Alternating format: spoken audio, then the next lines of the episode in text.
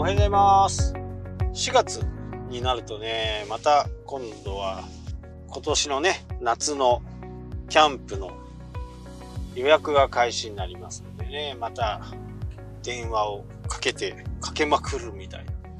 インターネットでね、えー、予約ができるような形のところだったらいいんですけどまあそれをやるにはやっぱり一人専属の人みたいなのが必要なのかなって思いますしね。キャンプ場によってはご年配の方でねやっぱりインターネットとかメールとかに詳しくないっていう人がやっぱりいるんでね。電話順番という。でインターネットの方もねいつもね予約するのは4月の10日今日今回は4月の10日から、えー、今年の1年分のね、えー、予約が。そこはね、あの、ちょっと高台にあって花火が見えてで地元のお祭りがあるっていう日なんですよね。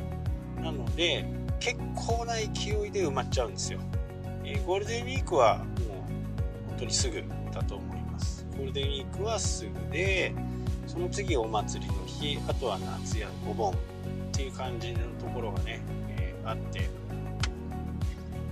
最近はねあのー、ちょっと電源サイトじゃないところ、まあ、キャンプを知らない方は、えー、オートキャンプっていうのがあって車を横付けにできるキャンプなんですね。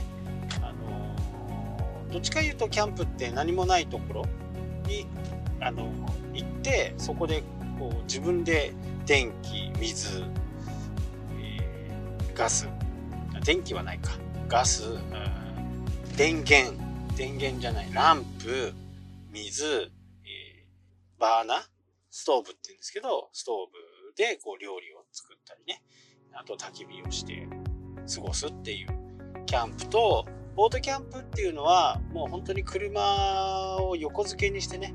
そこでこう楽しむっていう。で電源サイト電源付きと電源付きじゃないっていうところがあって電源付きのとこだとね、えー、だいたい1500ワットぐらい電気使えるんですよ。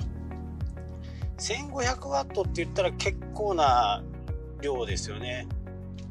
今の、えー、ダイソンのドライヤーだとね800か900ワットだと思うんで、えー、結構いいドライヤーでも使えるぐらいのものですね。あと、電気ストーブ。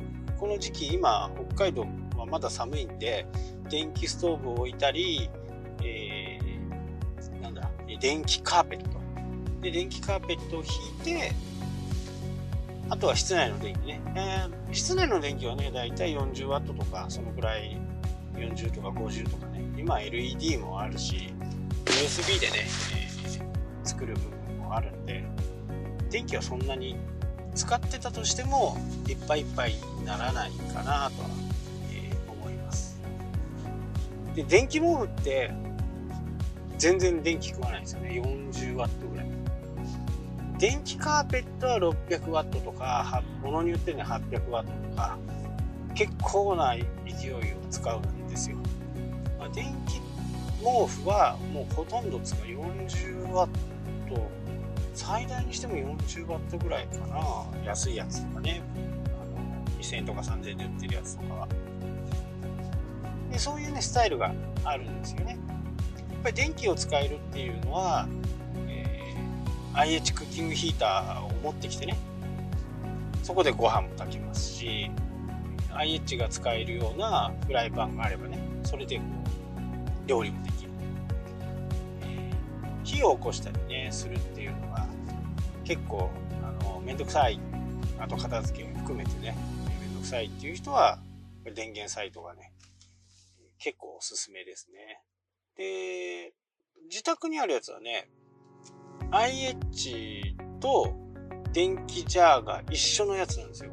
電気ジャーをこう上に上をパカッとパカッとって米びつみたいな感じ。米びつみたいな感じで、じゃあ食卓のところに置くと、その下のやつのベースが IH になってるんですよ。これがすこぶる使い勝手がよくって、で、これ釣りに行く時もね、そのジャーを持ってったりします。そうするとね、一つ、一つのジャーでね、ご飯は炊けるし、IH で、えー、料理はできると。で、あのー、お湯はね、あの、テファールのケトルを持ってね、え、ますんで、お湯をそこで沸かすってことはあまりない。ただ夏場になるとね、あのー、電気をあまり使わないで、ガスでね、外の空気を吸いながらね、釣りを、釣り竿を眺めて、まあ、そんな感じですね。で、今年のチャレンジはね、えー、湖畔湖畔のね、キャンプ。湖畔のキャンプってね、あまり、あの、綺麗じゃないんですよね。砂だったりするんで。ただ景色はね、朝とか結構いい感じにね、見えるんで、そういうところを攻めたいなと、えー、思っています。で、釣りもできるんですよ。えー、場所によっては遊漁券1日釣ってもいいですよっていうこう1日券みたいなもの買えばね釣りができたりするんでなかなかね湖で釣るのがね僕の場合本気で釣らないんでなんかこう手持ち無沙汰にこう竿を出す的なそんな感じでね、え、釣りもできる。ゴールデンウィークはね本州行きますよ。富士山の見えるキャンプ場。これはもうね、何月 ?1 月ぐらいに予約しましたね。この間ね、富士山、まあ、静岡、静岡、富士山、静岡空港に行った時にね、え富士山見ましたけど、でかいね。やっぱり間近で見る、間近では見てないんですけど、そんなにね。え、やっぱ間近で見ると、でかいって感じ。まあ、僕はキャンプはしますけど、登山にはあまり興味がないんで。っていうか、登山のやる、ね、登山好きな人、僕すごいなと思ってて、登山って登って、登ってなんかやったっていうのはね、まあ正直やってみたい。だけど、帰りはヘリで帰ってくるとかね、富士山登っても。そんな登山だったらいいかなっていう。なんかこう、絶頂を持って帰って、うわーすごい綺麗とかってやった後に、またそこの降りるの？みたいな。多分僕の体力だとね、あのー、まあ、登れはすると思うんですよ。下りもできる。富士山ね。下りもできると。あの、山小屋が嫌ですね。山小屋がなんか。多分でも1日で登れないんでしょう、きっとね。よくわかんないですけどね。でもそうすると、2、3日は動けないかなみたいな。そんな感じですね。多分どんなこともやっぱりやってみるっていうのはねやっぱり大切かなとは思います。やってみたいと思うんだったらまず自分で体験してみる。で僕のこのね52年間生きてきた教訓としてはやるんだったらいいもの買った方がいい。あの僕の場合はねこれキャンプやるにしても何にしても結局ね安物から買うんですよ。安物買ってそこからちょっといいものを買って最後にとってもいいものを買うみたいなね。まあ釣りの時もそうですよね。この間買ったリールなんかはなかなかねあのおいそれと買える、まあ、言ったってリールですからね。でプロでもないしそんなものにねそんなお金をかけるのかみたいな感じだと思うんですよ。一般の人からするとね。でもやっぱりこう YouTube をやったりこうしていくにもねやっぱ気になるんですよね。この人はどんなものを使ってるのかなまあ、プロの YouTube を見ててえプロの人が使ってるやつはどんなものかなとか。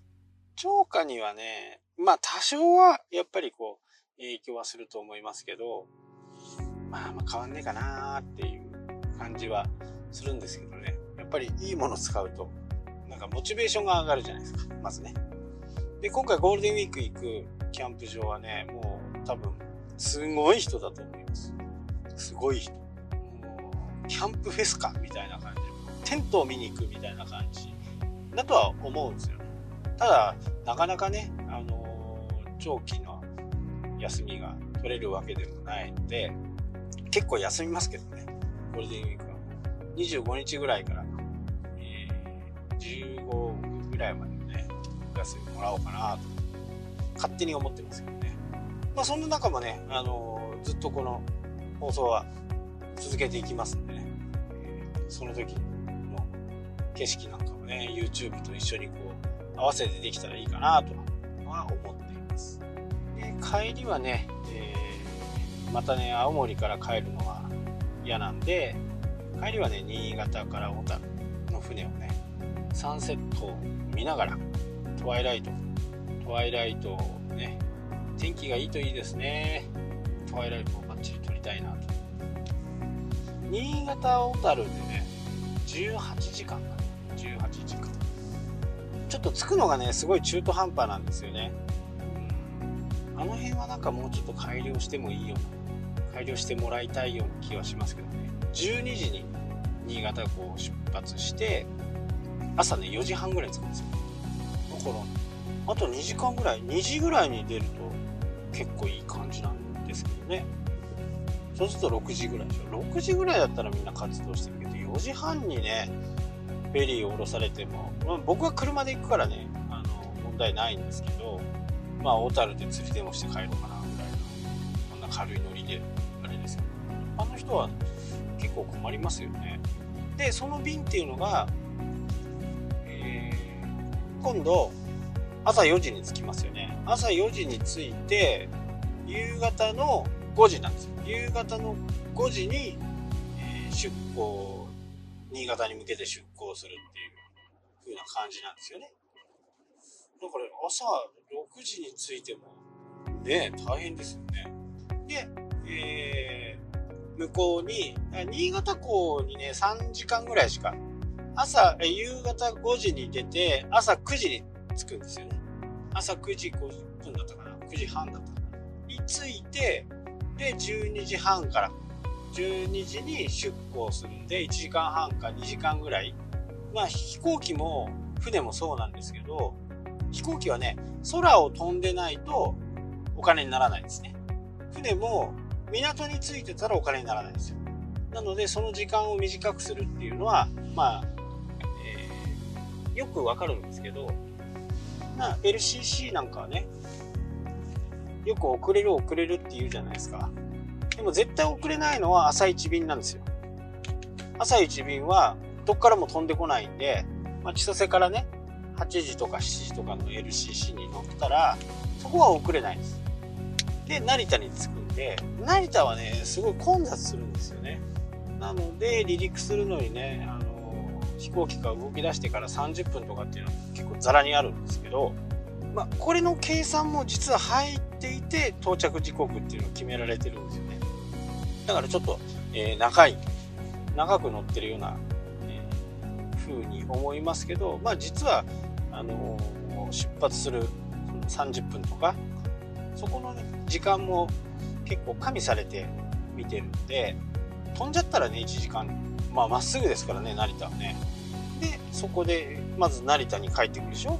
で成田から札幌に帰る便もあればどっか違うところに行く便もあるんですけどこの空港に止まっている地上についている時間が短ければ短いほどお金になるんで LCC の CA さんとかまあ、パイロット、時にはね、パイロットも出て掃除をすると。で、みんなで掃除をして、30分でね、次のお客さんを乗せれる状態を作ると。で、大手のね、レガシーキャリアって言われる、JAL とか ANA とか、あの辺は、やっぱり1時間ぐらいあるんですよね。で、あの清掃員の人も別にいて、清掃員が入ってきて、清掃終わって出て、で、お客さんを乗せると。なので LCC をね乗るときは夜遅い便で成田に入るような成田は比較的大丈夫かな。結構遅くまでね空港が空いてますんで。24時間じゃないんですよ。成田はね。だからそれを考えるとね今回のフェリーの話をすると新潟港に、え停泊していると、停泊代って取られるんですよね。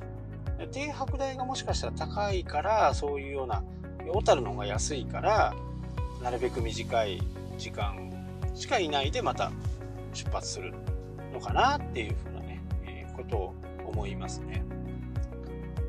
行きはね、あのー、津軽海峡フェリーです。ここからね、函館まで車で行って、そこから青森。いつもね、乗る時間はね、10時ぐらいのフェリーに乗って、で、2時ぐらいに着くんですよね。1時、3時間40分ぐらいかかるんで、まあ、2時ぐらいに着いて、そこから日本海側行くのか、東北自動車道を降りていくのかっていう感じですね。で、今まではね、こう、秋田で釣りして、山形で釣りしてっていう感じもあるし、東北自動車道を通った時には盛岡でわんこそば食べて仙台で牡蠣食べてみたいな松島でね。どっちか言うと、えー、関東圏が多いですかね。一度だけね、えー、四国を回ったことがあります。四国を回って四国ぐるっと一周してそこから鳥取に入ってここから日本海に抜けてで鳥取に行ってそこから石川をぐるっと回って車の運転はねそんなに苦にならないんで、まあ、疲れますけどね。やっぱり600キロ以上走ると結構きます。眠たくなる。で車で寝てもね疲れが取れないんですよ。で荷物も後ろいっぱい入ってるしもうなんかフルフラットで寝ることもできないんでそういう時はやっぱりテントをね、そういうオートサイトが今ね、すごいあるんで、そういうオートサイトに行って、テントで寝る。足伸ばしてね、寝れるっていうのが非常にいいですよね。あとね、温泉があるようなところがいいかな。そうそう。えー、キャンプに興味がない人で、Amazon プライムに入ってる人は、ぜひね、ゆるキャンゆるキャン検索してください。ゆるキャンっていうアニメがあります。これは結構楽しいですよ。で、えー、結構ね、基礎知識がつきます。その、えー、アニメを見ると、キャンプについての基礎知識がつくんで、ぜひともね、一度見てみるといいと思います。ね、ゆるキャンの聖地もね、ちょっと行ってこようかなと。なに親父になってもね、そんなことをやってますわ。うん。なんでしょうね。やっぱりキャンプの醍醐味っていうのは何何にもしない、ダラダラしてる。で、若い人たちはね、なんかやっぱり、こう、いろんな動画を見てると、テントの中でね、え、YouTube で、YouTube、YouTube か Netflix、まあ、Netflix か、そういうものでね、あの映画を見見るっていうね。僕からするとちょちょっと俺わざわざ来てんのに雨だったら分かりますよ。雨だったらすることないから。なんかそれがねなんか楽しいみたいですね、うん、まあ遊び方にはねいろいろあるんでそこをどうのこうのっていうつもりもないですけどせっかくキャンプ来てるんだから外で星空見ようよとかね空風感じようぜみたいな感じですけどね僕はね。でそこでぼーっとしていて、結構すぐ暗くなりますからね。2時間3時間ぼーっとしているだけでもねなんかこううんいいなっていう感じですかねキャンプのいいところは。ただまあね撤収とかね設営とかは結構手間ですけどね。まあそんなところで今日は。ね、えーキャンプの話で終わりにしたいなと思います。はい。というわけで、今日はここまでになります。それではしたっけ？